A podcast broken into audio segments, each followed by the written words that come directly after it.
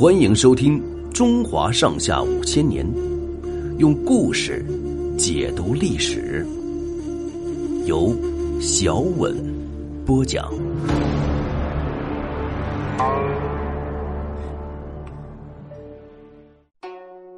桓温北伐，陶侃平定了苏峻的叛乱以后，东晋王朝暂时获得了安定的局面。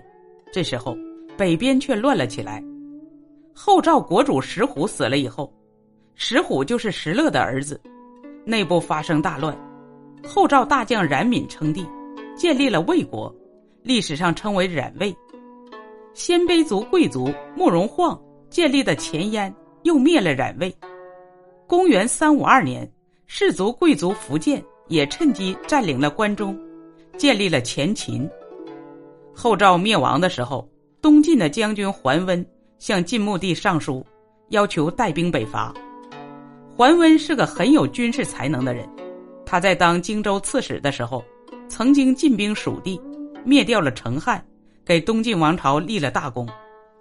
但是东晋王朝内部矛盾很大，晋穆帝表面上提升了桓温的职位，实际上又猜忌他。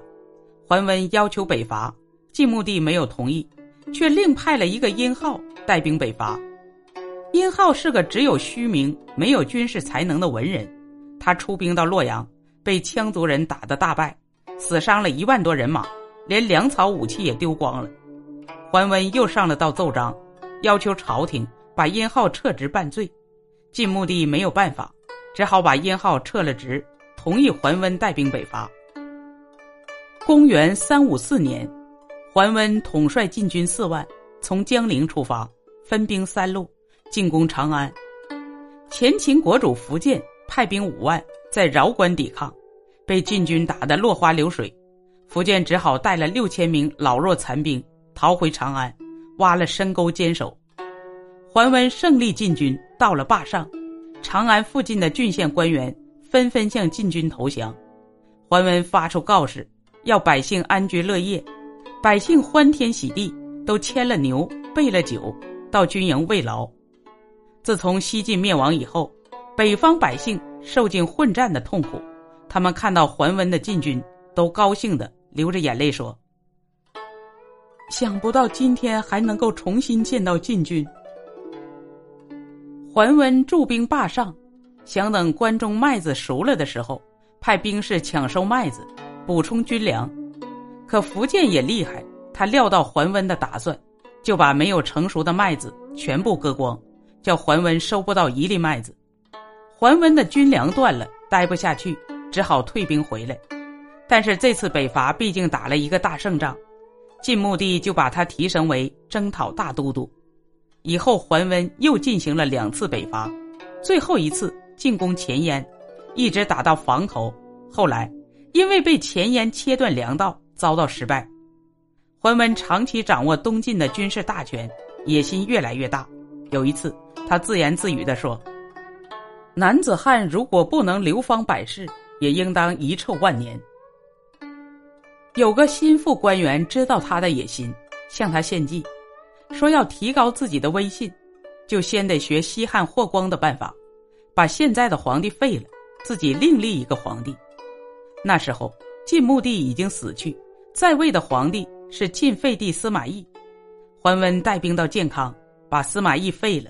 另立一个司马懿当皇帝，这就是晋简文帝。桓温当了宰相，带兵住在姑熟，就是今安徽当涂。过了两年，晋简文帝病重，留下遗诏，由太子司马曜继承皇位，这就是晋孝武帝。桓温本来以为简文帝会把皇位让给他，听到这个消息后十分失望，就带兵进了建康。桓温到达建康那天。随身带的将士都是全副盔甲，手里拿着明晃晃的武器。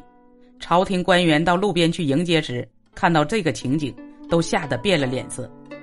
桓温请两个最有名望的士族大臣王坦之、谢安到他官邸去会见。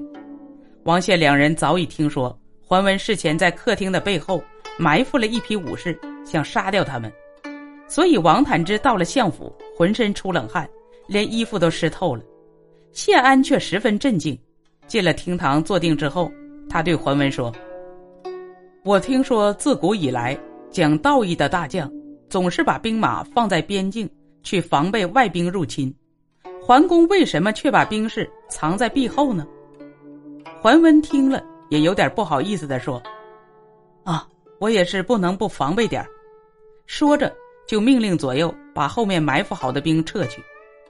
桓温看到健康的士卒中，反对他的势力还不小，就不敢轻易动手，不久就病死了。桓温死后，谢安担任了宰相，桓温的弟弟桓冲担任荆州刺史，两人同心协力辅佐晋孝武帝，东晋王朝出现了团结的气氛。本集播讲完毕，欢迎订阅收听，下集精彩继续。